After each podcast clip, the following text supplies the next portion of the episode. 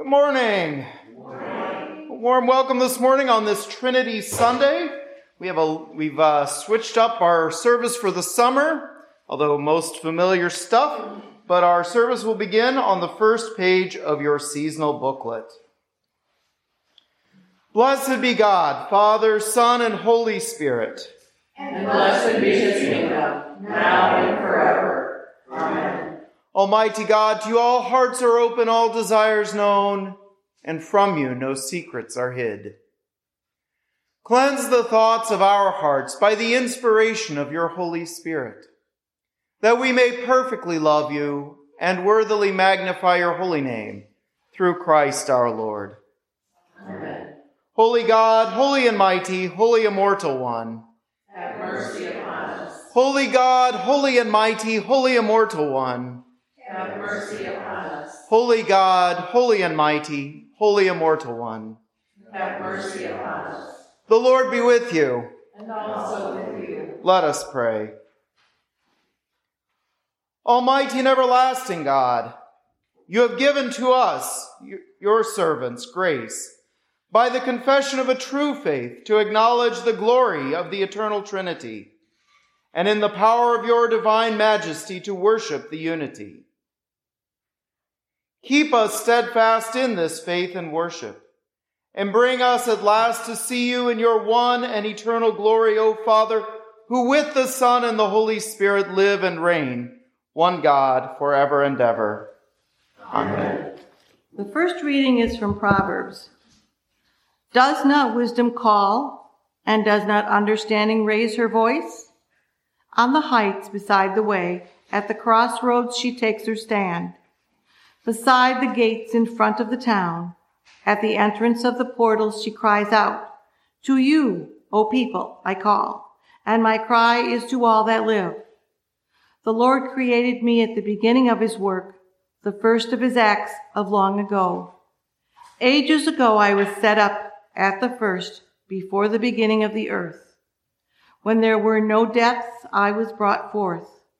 When there were no springs abounding with water. Before the mountains had been shaped before the hills, I was brought forth. When he had not yet made earths and fields, or the world's first bits of soil. When he established the heavens, I was there. When he drew a circle on the face of the deep, when he made firm the skies above, when he established the fountains of the deep, when he assigned to the sea its limit, so that the waters might not transgress his command, when he marked out the foundations of the earth, then I was beside him, like a master worker. And I was daily his delight, rejoicing before him always, rejoicing in his inhabited world and delighting in the human race. This is the word of the Lord. Thanks be to God. Let's read together Psalm 8 found in your booklet. O Lord, our governor, how exalted is your name in all the world. Out of the mouths of infants and children, your majesty is praised above the heavens. You have set up a stronghold against your adversaries to quell the enemy and the avenger. When I consider your heavens, the work of your fingers, the moon and the stars you have set in their courses. What is man that you should be mindful of him? The Son of Man that you should seek him out? You have made him a little lower than the angels. You adorn him with glory and honor. You give him mastery over the works of your hands. You put all things under his feet all sheep and oxen, even the wild beasts of the field, the birds of the air, the fish of the sea, and whatsoever walks in the paths of the sea. O Lord our governor, how exalted is your name in all the world. Our second reading is from Paul's letter to the Romans. Since we are justified by faith, we have peace with God through our Lord Jesus Christ through whom we have obtained access to this grace in which we stand. And we boast in our hope of sharing the glory of God. Not only that, but we But we also boast in our sufferings, knowing that suffering produces endurance, and endurance produces character, and character produces hope, and hope does not disappoint us. Because God's love has been poured out into our hearts through the Holy Spirit that has been given to us. This is the word of the Lord. Thanks be God. The Holy Gospel of our Lord Jesus Christ according to John. To you, Lord Christ. Jesus said to his disciples, I still have many things to say to you, but you cannot bear them now. When the Spirit of truth comes, he will guide you into all the truth. For he will not speak on his own, but will speak whatever he hears, and he will declare to you the things that are to come. He will glorify me because he will take what is mine and declare it to you. All that the Father has is mine. For this reason, I said, He will take what is mine and declare it to you. The Gospel of the Lord. Praise to you, Lord Christ. Name of God, Father, Son, and Holy Spirit. Please be seated.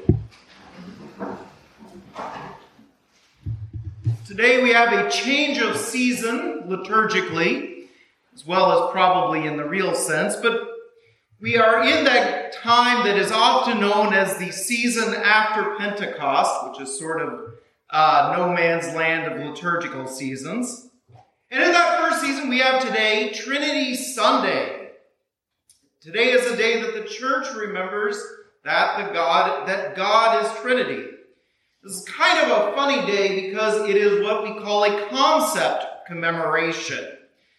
Uh, so this is kind of like the idea of Good Shepherd Sunday or Christ the King Sunday, where we don't really remember a an event, you know, like the Nativity that we celebrate at Christmas or the resurrection that we celebrate at Easter. Nor do we remember a person like St. John the Divine, or St. Matthew, or St. whomever, but rather we remember a theological idea. So it's kind of a bit of an abstract Sunday, if you will, or as my preaching professor liked to refer to today as National Bad Sermon Sunday. But I gotta tell you, I'm already pretty good at those without a special day. St. Paul said in today's reading in the letter to the Romans, since we are justified by faith, we have peace with God through our Lord Jesus Christ, through whom we have obtained, we have obtained access to this grace in which we stand. Speaking of things that feel a little bit abstract, without any context, this verse may not make a whole lot of sense other than we might say, well, okay, justified by faith, that's all well and good. But there's something going on here in the background that's pretty important. St. Paul uh, was writing this letter to an early Christian community in Rome. And it seems to have happened that originally this was a Christian community primarily made up of Jews that had been living in Rome. Remember, the Roman Empire was vast and diverse. And once the, the empire kind of swallowed up your region, you could just kind of move about wherever you wanted within the empire, just like living in any country. Well, so there were, of course, Jews living in Rome, and in that Jewish community, uh, Christianity began to take hold. And then, after Christianity began to take hold, Gentiles started joining them. So now you had all these non-Jews who were worshiping alongside Jews in this Christian community in Rome, and then something happened.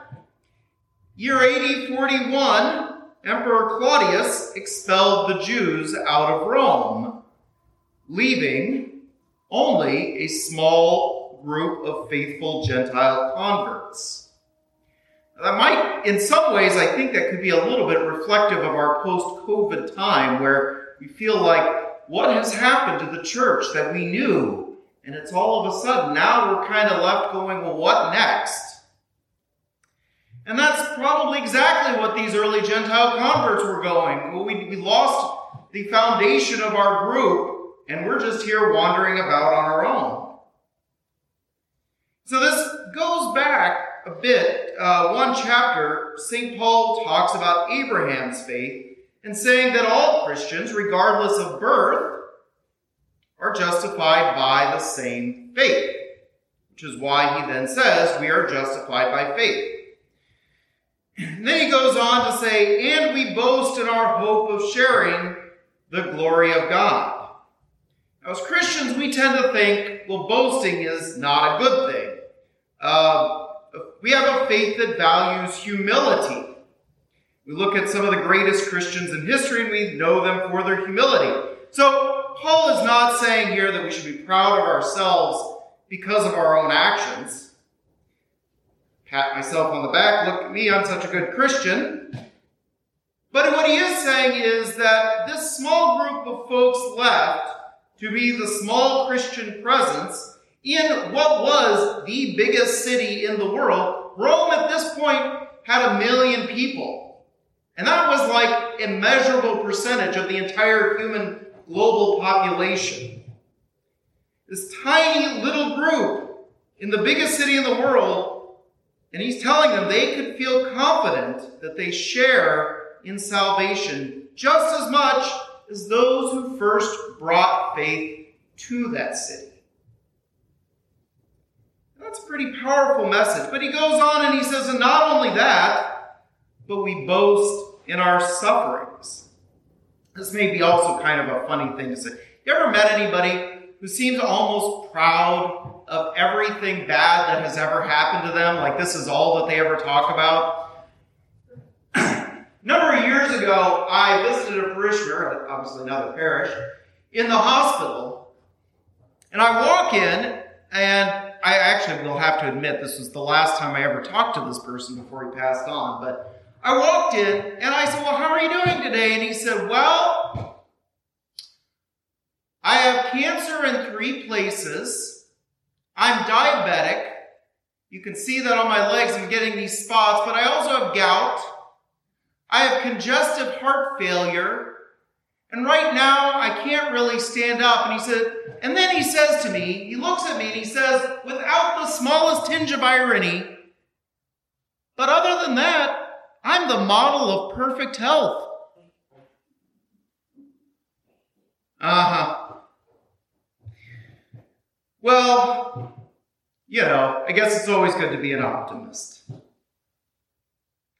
In our own context, or in any context, in the human life, we know that suffering is a normal part of life. Uh, you know, there's that old quote about one thing the, about this world is we never get out alive, right? We've all experienced some hardship in life. Now, that's not to say, I can't always say why bad things happen or what is the meaning behind suffering. Other than we do know that God took on our human form to suffer and God walks alongside us, whether we realize it or not. But we do know it's just part of life. And, and because it is a part of life, I think if we get to this kind of pinnacle of this short passage where Paul says, suffering produces endurance. And endurance produces character. And character produces hope. And hope does not disappoint us. Because God's love has been poured into our hearts through the Holy Spirit that has been given to us. Isn't that wonderful? Because you might ask, well, what about this? Well, suffering. What about that? Suffering, it produces endurance. Endurance produces character always makes me think of my dad saying, well, it builds character. Character produces hope, and hope does not disappoint us. Hope is something that always keeps us going. Hope is a light in the darkness, no matter knowing that no matter how bad things get, there is always light, something to strive for, and a way to heal. In our own church context, I'd say this is a very hopeful church, a very hopeful community. I've been very proud of you, and I hope I say that enough. Because one thing I can say about this church is I see some, I see a community that really leans into God's grace and shows faith in the face of challenges. And as St. Paul says, hope does not disappoint us.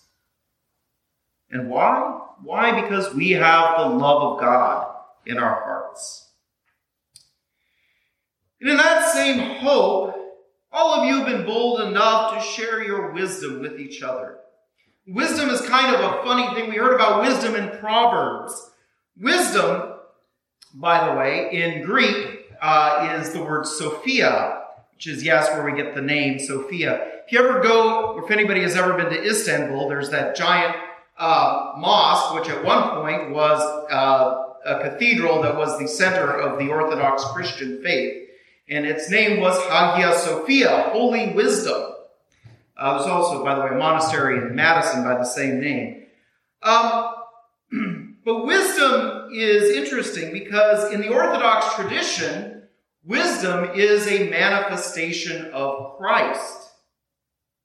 And so Proverbs say, says, does not wisdom call and does not wisdom and does not understanding raise her voice? Does not wisdom call? Does not Christ call? It's reminding us that Christ has been at work in the world from the beginning. As Proverbs also says, ages ago I was set up at the first before the beginning of the earth. Getting back to this being Trinity Sunday, thinking about that relationship among those three persons, the Father, Son, and Holy Spirit, it is the most pure and perfect expression of love that these three persons have as they interweave among one another.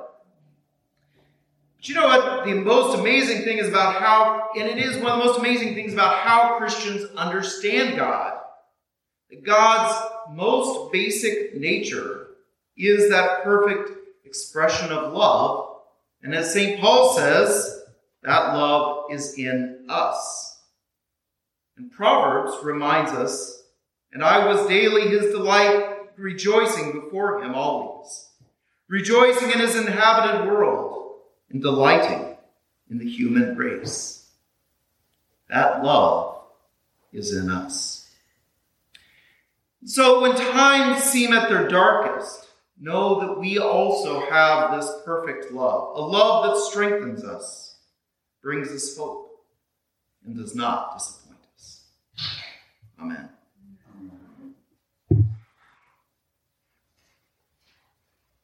Thank you for joining the St. John the Divine podcast.